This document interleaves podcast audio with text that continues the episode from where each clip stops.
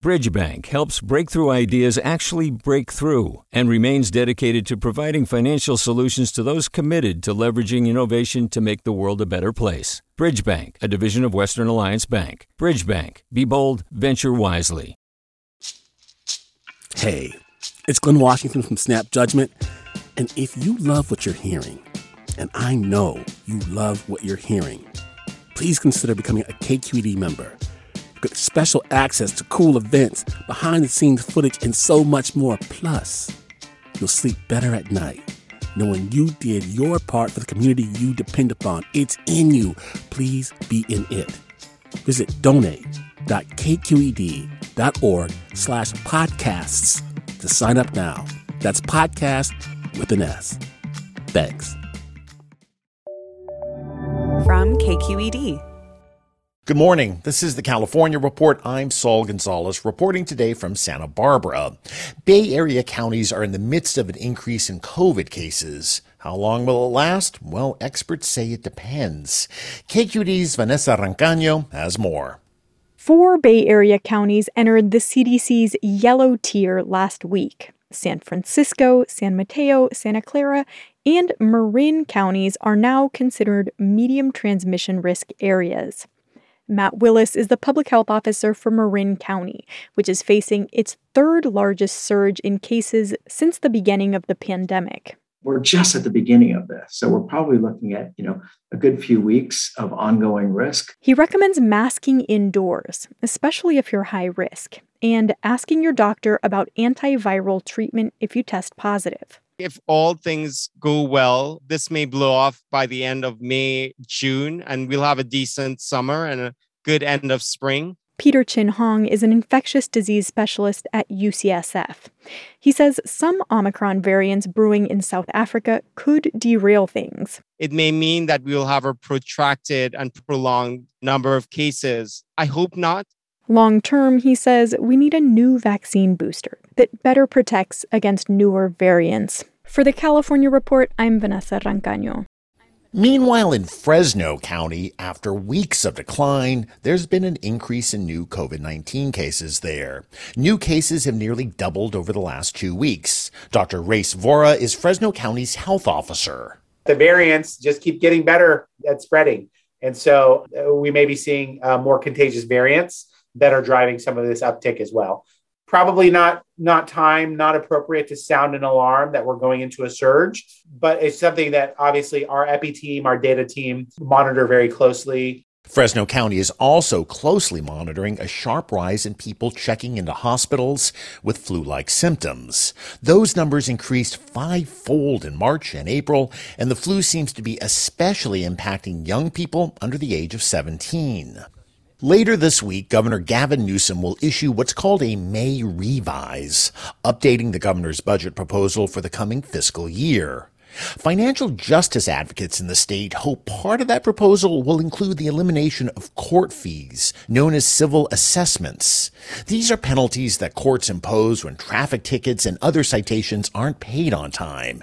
And like other government mandated late fees and penalties, they often hit low income black and Latino Californians the hardest. The California Report's Mary Franklin Harvin has the story. Lorena Valles is a single mother of four who lives in the Silicon Valley town of East Palo Alto. Last year, she got a ticket for driving with an expired vehicle registration. That's what the state calls a fix it ticket. If you take care of the problem you've been cited for right away and have the police or the DMV or a court clerk sign off, that ticket will cost you $25. But that's not what happened in Valles' case. She paid to register her car, but didn't finish the sign off process. Not long after, she got pulled over again for the same issue. I told the cop, I'm like, look, I paid it. I just haven't lifted the suspension on the vehicle because I don't have time right now. Valles says it can be really hard to keep up with these follow up measures when you are balancing family and work obligations, especially as a single mom. For example, she says, she didn't get to court to show proof she'd corrected the registration issue because the hearings were set for weekday mornings. 8:30 in the morning.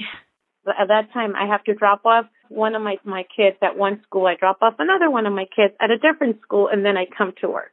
On top of the logistical challenges, she's also living paycheck to paycheck, she says. You know, I'm sorry, but it's either pay my bills or pay registration, pay babysitter, or I mean, pay the registration. Brandon Greene directs the Racial and Economic Justice Program at the ACLU of Northern California. If someone is to get one of those violations and they fail to pay, then that individual can also have a penalty levied on top of that. That penalty is called a civil assessment. Under the law, a civil assessment can be levied between zero and $300 per incident. Valles says she's currently got around $1,000 worth of civil assessment related debt. And it's worth noting that, unlike funding from a lot of other traffic penalties, a chunk of civil assessment collections goes straight back to funding the county courts. So there's a financial interest in issuing it at $300 every single time. Greene and other advocates are pushing for the abolition of the civil assessment for a number of reasons. Racial equity is one. Almost everybody's breaking some sort of traffic laws when they get behind the wheel. But because police have the discretion of who to pull over, um, it generally results in black and brown people being pulled over more and then having more uh, traffic tickets, um, which then results in more uh, risk of the debt accompanying the traffic tickets. And advocates say these debts are exacerbated by racial wealth gaps and that civil assessments are just plain ineffective at getting people to pay. Governor Newsom's current budget proposal would cut the maximum civil assessment from $300 to $150. But advocates hope the upcoming May revise will go much further. And Brandon Greene says he's optimistic because of what seems like a growing awareness around equity gaps happening statewide the reparations task force, things like the Racial Justice Act, all of these things that sort of centralize the racial justice discussion and the over policing and targeting discussion and getting rid of these fines and fees are things that are in line with that. The Judicial Council of California sets policy for the state's courts. It said in a recent letter to advocates that it recognizes civil assessments have a disparate impact on low income residents and that it's committed to working with the governor and legislature to move away from assessments as a funding source. For the California Report, I'm Mary Franklin Harvin. Hi, it's Terry Gross, the host of Fresh Air. We bring you in depth, long form interviews with actors, directors, musicians, authors, journalists, and more. Listen to our Peabody Award winning Fresh Air podcast from WHYY and NPR. Hi there, I'm Rund Abdelfatah from Throughline. If you're listening to this podcast, you know that KQED produces exceptional storytelling that keeps you informed, inspired, and entertained. Their podcasts cover issues from your neighborhood to the entire country and everything in between. Support this work today. You can help us continue to bring quality podcasts to your ears. Just head to donate.kqed.org slash podcast. That's donate.kqed.org slash podcast. The nation's largest student run powwow was held in person at Stanford University over the weekend, the first time that's happened since the pandemic hit. As KQED's Annelise Finney reports, the theme was intergenerational resilience. Mahone Walsh is sitting at a long line of booths outside the powwow arena, and he's speaking in Diné Bizaad, the Navajo language. The elders are our culture, our cultural libraries, and you know, a lot of our, our language speakers were lost during the pandemic.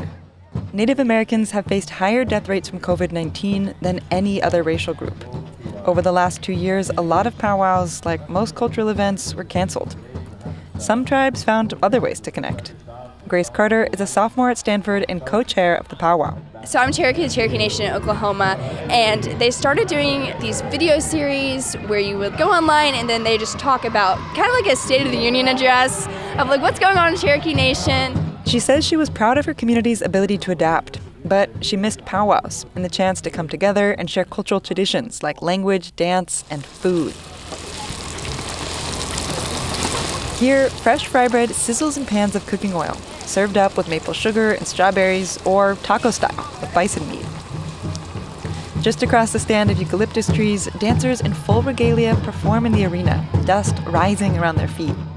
I always think is so amazing about the Native American community is that everyone treats each other like family. And so when you come out, it really is just like a celebration. It's like a huge family gathering. It's so fun. And even with the stress of running an event like this, Carter says it's all worth it. For the California Report, I'm Annelise Finney in Palo Alto.